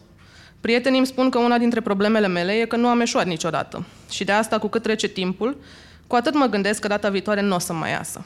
Sindromul impostoarei. Iar la vreo săptămână după, e enervant pentru că n-am avut niciodată atât de multe probleme cu scrisul și încep să mă întreb care e de fapt problema. Mi-a fost greu și la scrisul cărții, am tras de deadline-uri, ceea ce n-am mai făcut. Mi-am creat o reputație de reporter care dă întotdeauna materialele la timp. În 8 ani de zile n-am încălcat niciodată un deadline. Iar acum am amânat deja două într-o lună. Două într-o lună, ce simpatic. Acum, în pasajele astea, văd o persoană foarte chinuită. Chinuită de evenimente care n-au ținut de ea, dar mai ales chinuită de ea însăși. Adică mă judecam și pentru că nu mă mai interesau la fel de mult știrile zilei. E amuzant doar că e o problemă cu care mă lupt de când mă știu și care mă face să mă autosabotez. În timp ce scriam rândurile de mai sus în jurnal, mă distanțam de scris, pentru că nu mi se părea că mai pot să fiu perfectă. Eu cred în puterea precedentului. Dacă ceva se întâmplă odată, probabil se va repeta. Dacă te-a înșelat odată, o să te înșele iar. Dacă ai ieșuat odată, probabil o să ieșuiesc din nou. Iar la vârsta aia nu înțelegeam încă partea bună, a ceea ce numeam eu foarte dure eșecuri. Am predat ultimul draft al cărții și am absolvit. Nimeni nu a considerat experiența aia un eșec în afară de mine. Dar eu nu înțelegeam că uneori e mai bine să nu-ți iasă totul așa cum vrei. Sunt foarte dură cu mine. După ce am predat cartea, am renunțat trei ani la jurnalism. Am lucrat în PR și comunicare, am mai păstrat o colaborare pe aici, pe acolo, odată la câteva luni, dar pentru prima oară în viață nu mi-am câștigat pâinea din jurnalism. Pe de o parte am decis că nu mai sunt în stare, că m-am defectat, iar pe de altă parte voiam să văd cine sunt în afară de un reporter eficient. Cine sunt dacă scad jobul și competiția în care sunt mereu dispusă să mă arunc și dacă las scrisul să se manifeste când are chef, fără presiune. Mai continui să scriu în condițiile alea? Sau nu? Și atunci devine clar că dorința mea de a excela are legătură cu nevoia de a fi prima într-un domeniu, nu cu pasiunea pentru meserie. A fost ciudat și greu, dar n-a fost o idee rea. Nu cred că am pierdut trei ani aiurea, pentru că am învățat că jurnalismul nu e începutul și capătul vieții mele, dar e viața pe care o aleg. Pot să fac și altceva și pot să o fac bine. M-am dat jos din pat și când pe cartea mea de vizită a scris Project Manager. Dar a venit un moment în care am realizat că îmi lipsește o parte din mine. Nu întreaga personalitate, ci o parte importantă din ea.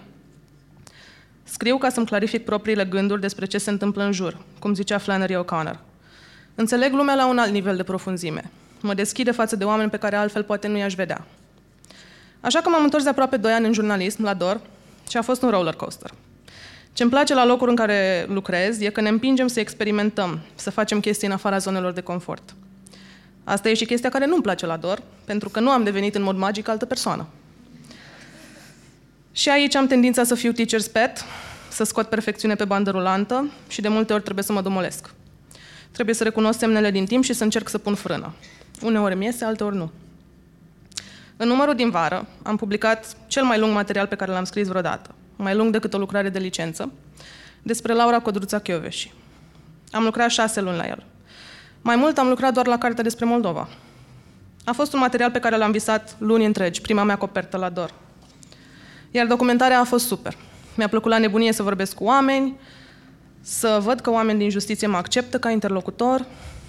În ziua predării la tipar, toată lumea era super mulțumită și încântată. Și totuși, iată ce scriam vreo, trei, vreo două, trei săptămâni mai târziu în jurnal. Nu mai găsesc liniștea și echilibru de câteva săptămâni. Am fost alergată. Nu am avut deloc pauză după predarea materialului și sunt într-un punct în care îmi vine să mă dau cu fundul de pământ și să refuz să mai lucrez. Miele hamite, nu mai vreau. Nu mai aduce nicio plăcere sau satisfacție, nu mai vreau să mă dau jos din pat. Nu mai vreau să aud de Chioveși și Dragnea și codul penal și legile justiției. Nu vreau să sun pe nimeni, nu vreau să mă văd cu nimeni, nu vreau să călătoresc nicăieri. Sună cunoscut? Am fost foarte obosită după Chioveși, dar era mai mult de atât. Era partea aia cu liniștea și echilibrul. Materialul ăsta a primit multă atenție, ceea ce e minunat. Și știam că în momentul ăla, într-o societate divizată, vor fi oameni care o să pice pe spate în extaz și oameni care o să spună că e un căcat. Oameni care o să vadă în el un material pro și și oameni care o să vadă o critică nedreaptă la adresa ei. Un singur lucru nu știam. Cum o să mă afecteze pe mine toate discuțiile din social media, tot feedback-ul și toate etichetele. Propagandă de dreapta anti-anticorupție, au spus unii. Sclavă la altarul lui Chioveși, au spus alții. Unii s-au plâns de copertă. Au spus că ne-am bătut joc de o femeie care merita mai mult după tot ce a făcut pentru țară. Altele m-au făcut antifeministă pentru că am descris-o fizic. Iar în cazul în care n-au zis nimic din toate astea și au tăcut, le-am completat eu tăcerea cu alte critici și mai agresive.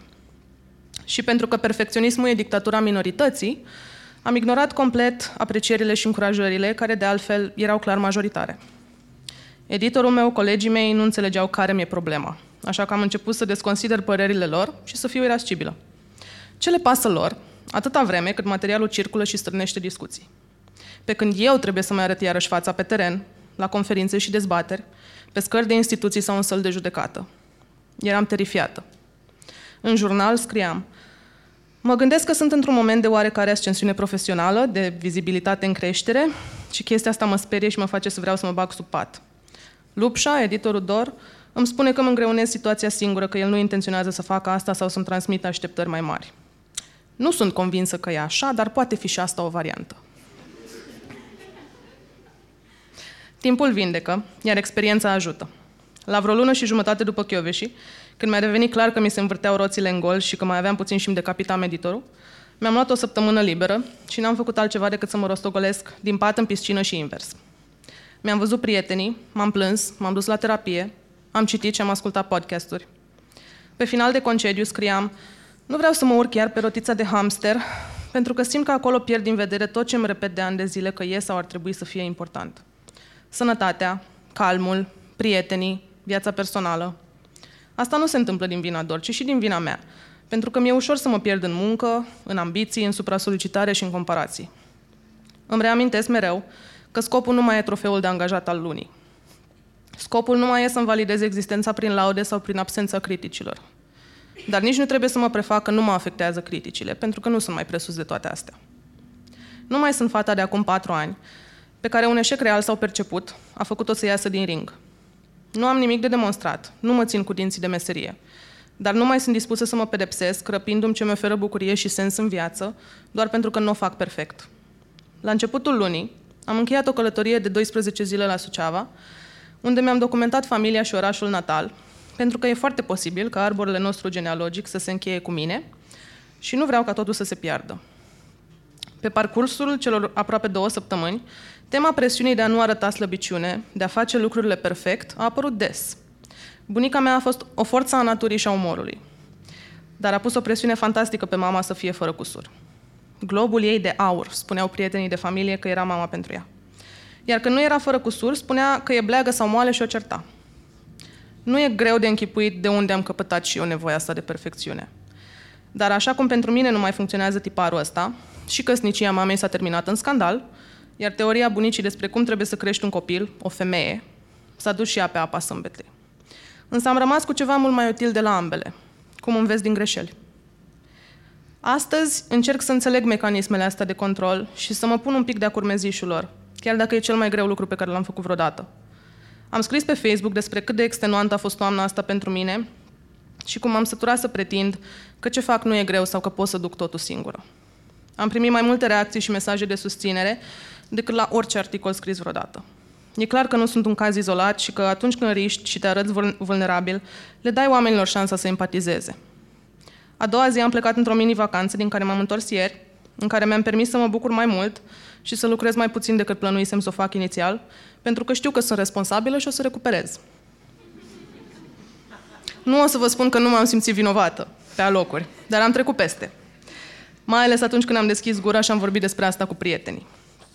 Ce am realizat în ultimele luni e că vreau conexiune, vreau interacțiuni și relații de calitate cu cei din jurul meu. Și vreau să scriu lucruri importante pentru viețile oamenilor, așa cum se desfășoară ele acum. Iar asta nu se întâmplă când te baricadezi undeva într-un turn. Mă cheamă Ioana și încerc din răsputere să mă vindec de perfecționism, pentru că numai perfectă nu sunt. Și asta e ok.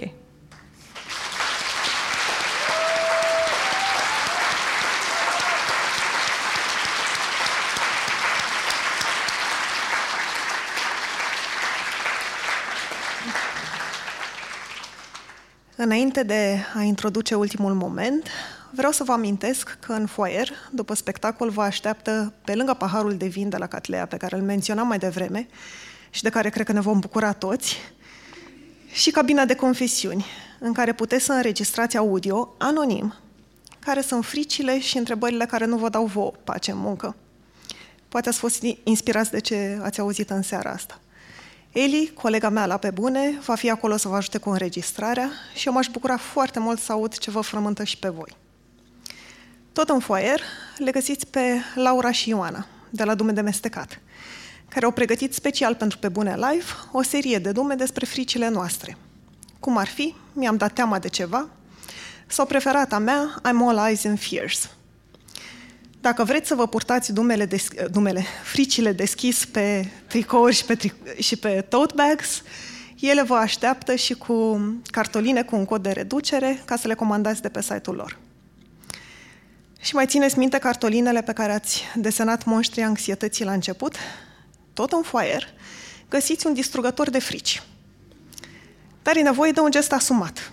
Trebuie să îndoiți cartolina la mijloc, să rupeți partea cu anxietatea să o băgați în distrugător, știind că din acest moment la voi rămâne doar partea cu ideea, pe care trebuie să o puneți în aplicare. Acestea fiind spuse, actul 5. Înțelegere și acceptare. Doru Trăscău a descoperit muzica în liceu și la început a cântat la colțul blocului și la metrou, folosind o chitară împrumutată. Din banii pe care i-a strâns cântând, a reușit să cumpere o chitară pe care a plătit-o în două rate – S-a făcut remarcat în, la începutul anilor 2000 cu formația AB4, cu care a câștigat premiul Best Local Act în 2003 la MTV Europe Music Awards. Momentul câștigării premiului l-a determinat pe Doru să încerce să iasă cu AB4 peste hotare în Italia. Însă lucrurile nu au fost deloc ușoare. Acolo nu știa nimeni. Au mers la toate festivalurile posibile și făceau drumuri la poștă săptămânal ca să trimită CD-uri și biografii promoterilor – poate vor avea concerte. Ca să se întrețină în tot acest timp, Dorul îi vrea pizza cu scuterul. În plus, asta se întâmpla înainte de intrarea României în UE și nu avea drept de ședere mai mult de trei luni în Italia. Așa că trebuia să se întoarcă odată la trei luni acasă, ca apoi să plece din nou. Când s-a născut Luca, primul lui copil, a ales să rămână în țară și și-a pus pentru prima dată întrebarea dacă nu cumva ar trebui să se oprească din muzică, pentru că încerca de mulți ani și tot nu părea să meargă. Dar pasiunea a fost prea puternică. Așa că în 2008 au hotărât să o ia de la zero și să pună, ba- pună bazele unui nou proiect muzical, The Monojacks. De atunci, The Monojacks s-a destrămat în 2013, a reînviat în 2015 și până în 2017 a trecut prin numeroase schimbări în componență. Însă Doru nu a renunțat niciodată la speranța că poate face muzică așa cum își dorește, cu pasiune și cu determinarea de a ajunge acolo unde și-a propus. În ciuda perioadelor grele prin care a trecut, pentru el nu muzica a fost o sursă de frică și anxietate, ci din contră, l-a ajutat deseori să treacă peste ele. În loc de concluzie, vă voi lăsa cu Doru, pentru că povestea lui reprezintă un model pentru cum putem înțelege mai bine angoasele și gândurile negative care uneori ne întunecă mintea și pentru cum putem folosi această înțelegere mai departe în munca și în viața noastră. Vă mulțumesc că ați fost alături de noi. Ne vedem în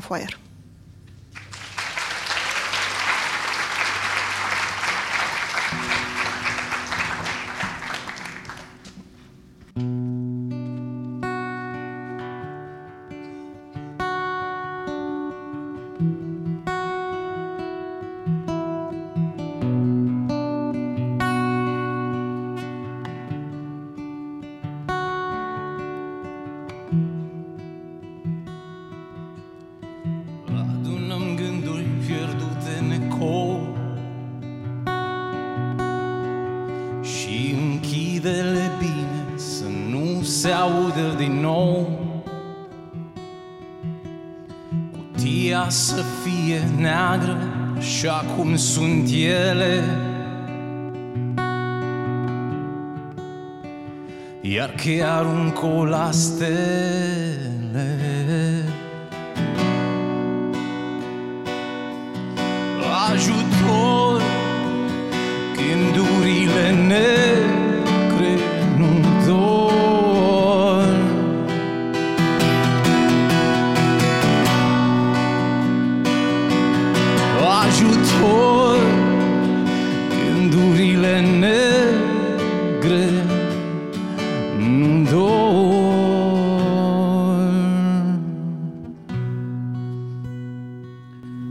că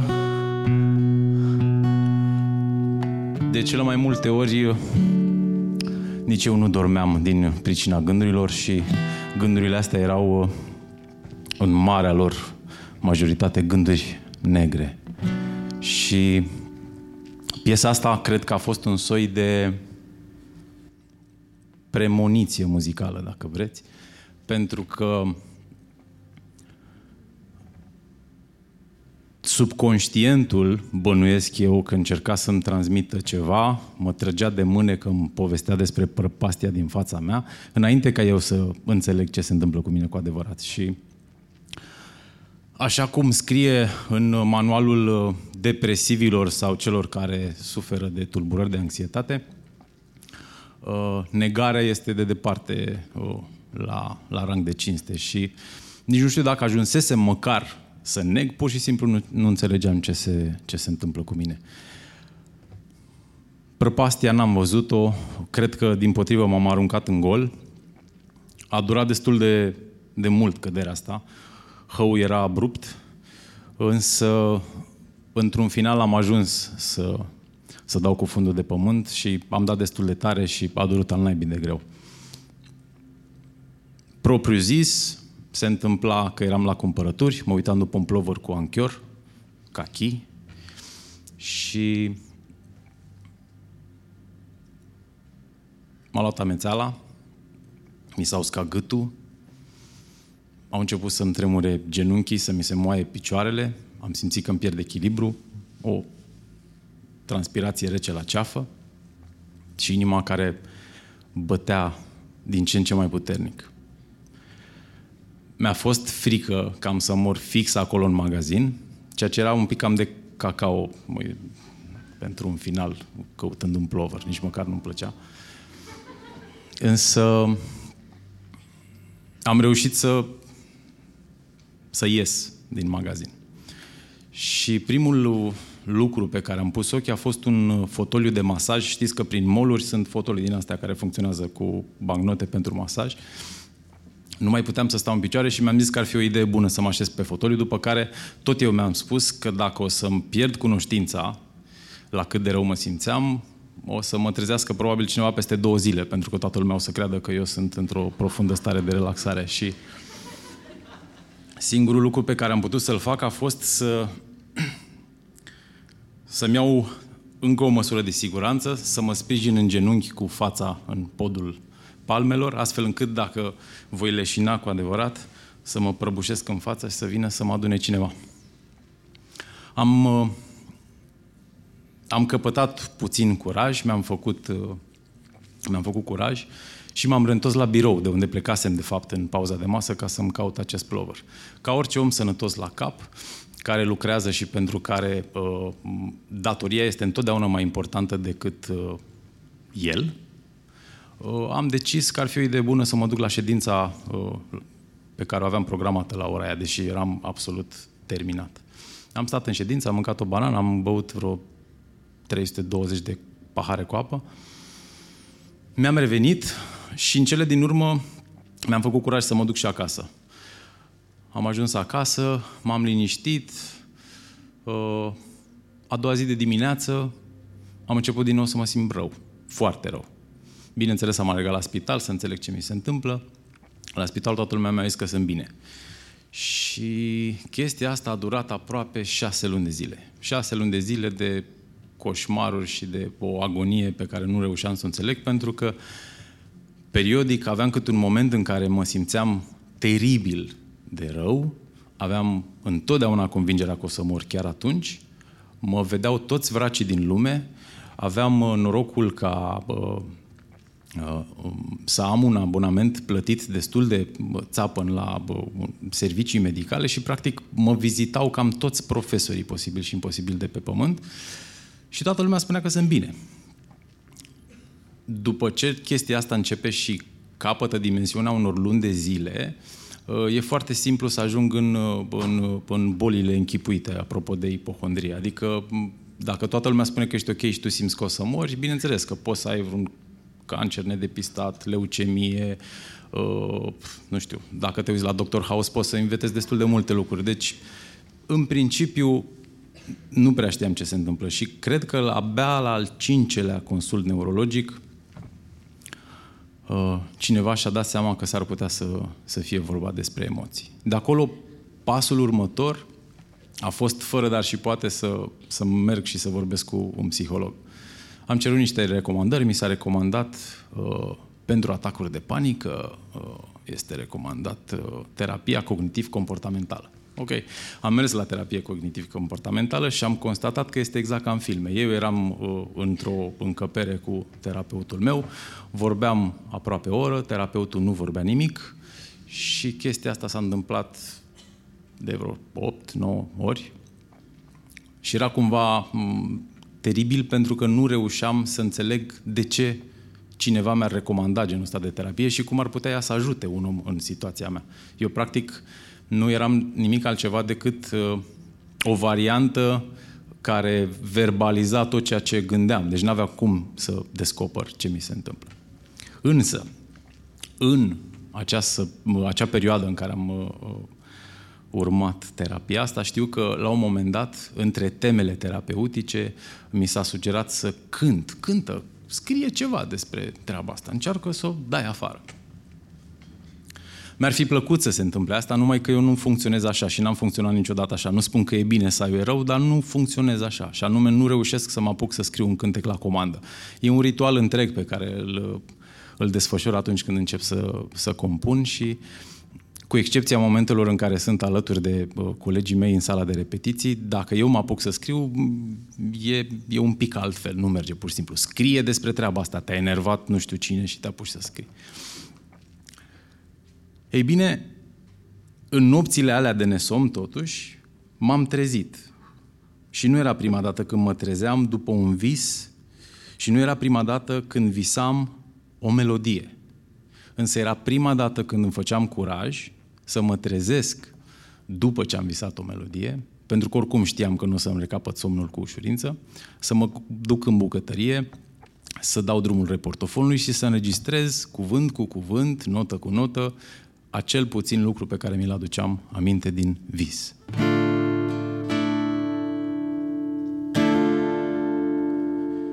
Drumul e pietruit, vântul e potrivit, iar lui s-a oferit să înceteze, să afle.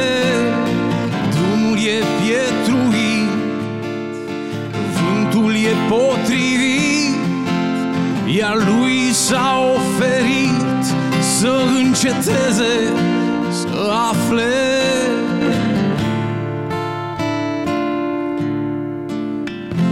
Cred, cred că era un mesaj al subconștientului despre acest drum pe care încercam să-l găsesc.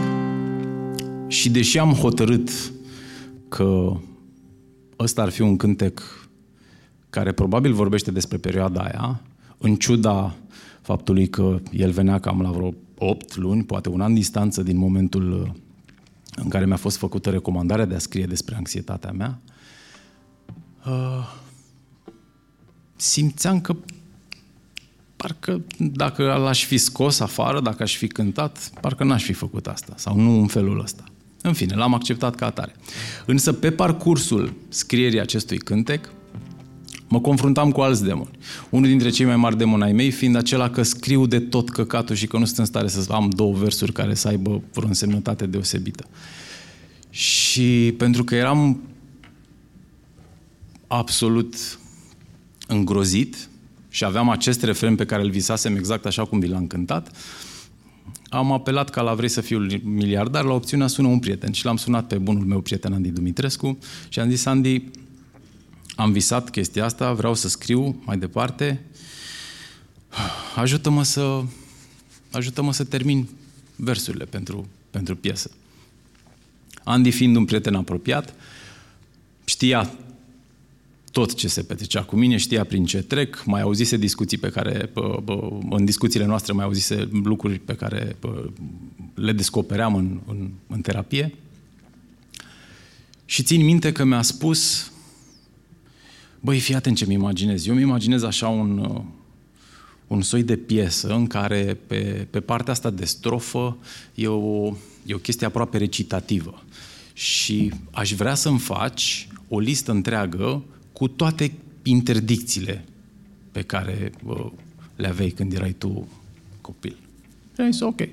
Și m-am apucat și am făcut, fără mari dificultăți, o listă mult, mult mai lungă decât mi-aș fi imaginat vreodată. I-am trimis-o, el a zis, fantastic, ne-am întâlnit a doua zi, am început să scriem restul uh, versurilor pentru piesa asta și pe măsură ce făceam lucrul ăsta mi-am dat seama că ce îmi propunea el era foarte ok, dar parcă nu pușca cu piesă. Și a rămas în pom. A trecut niște timp, am terminat terapia, am, am înțeles niște lucruri și am înțeles deopotrivă și că or să fie lucruri ce mi se vor dezvălui după ce se, se încheie terapia, lucru care s-a și întâmplat. Și cred că am intrat într-un soi de nu știu, purgatoriu, dacă vreți.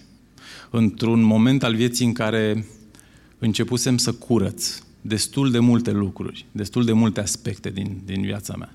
Ceea ce este foarte interesant însă este că nu făceam după un plan foarte elaborat, minuțios. A, a venit aproape natural. Cu excepția unui singur lucru pe care recunosc că l-am pregătit, și anume demisia.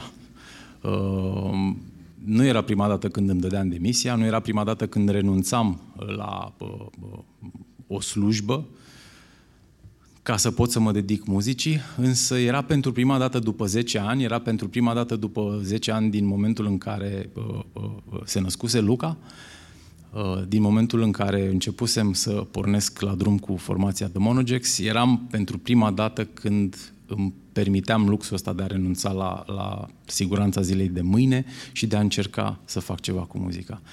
Și cu toate astea, primul lucru pe care l-am făcut în momentul în care mă apropiam de final a fost să găsesc o gașcă de oameni cu care să dezvolt un joc pe computer. Eu am lucrat în ultimii aproape șapte ani jumătate în industria bă, bă, jocurilor și mă gândeam că o idee fantastică, pentru că o să fiu cu oamenii ăștia, o să facem o chestie împreună, o să fie pă, un proiect, până la urmă, pă, un, un, un startup.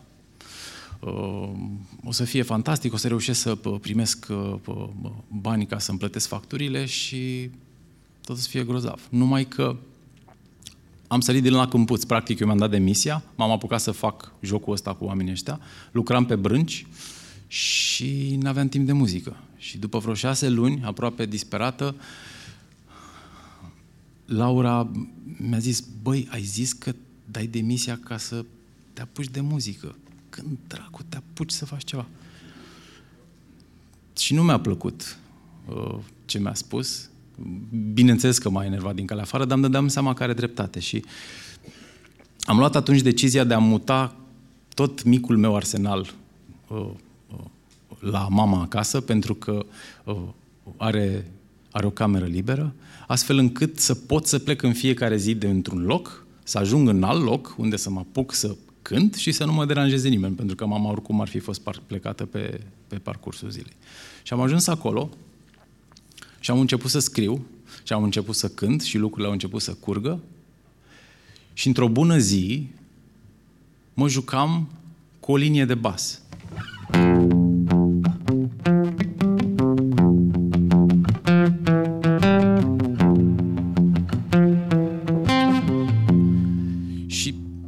tot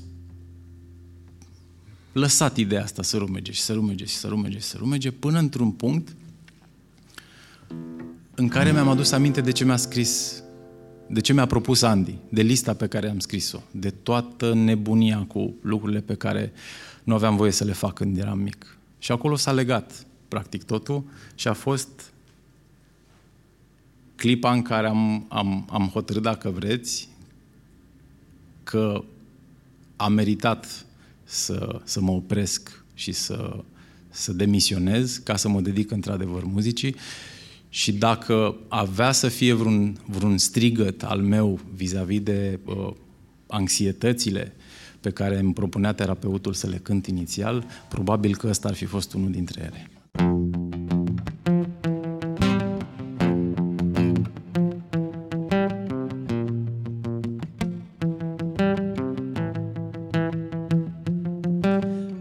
Întrerupe, nu ești bun de nimic. Tablugii rupți, n-ai înțeles nimic. Nu face prostii și nu lua notă mică. Lumea întreagă oare ce o să zic? Nu vorbi neîntrebat, nu vorbi peste mine. Nu te îmbrăca așa, nu e bine Nu-ți lăsa părul lung și să nu vii târziu. N-ai să reușești când eu nu o să mai fiu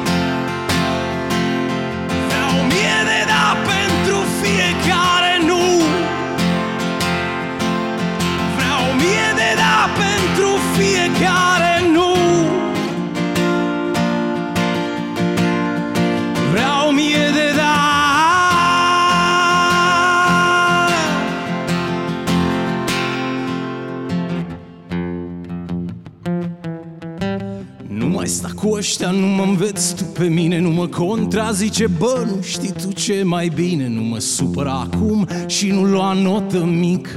Lumea întreagă oare ce o să zic? Nu mai pune întrebări, nu te întoarce din drum. Nu știi tu cum se face, n-ai cum nu-ți lăsa părul lung Și să nu vii târziu. N-ai să reușești când eu nu o să mai fiu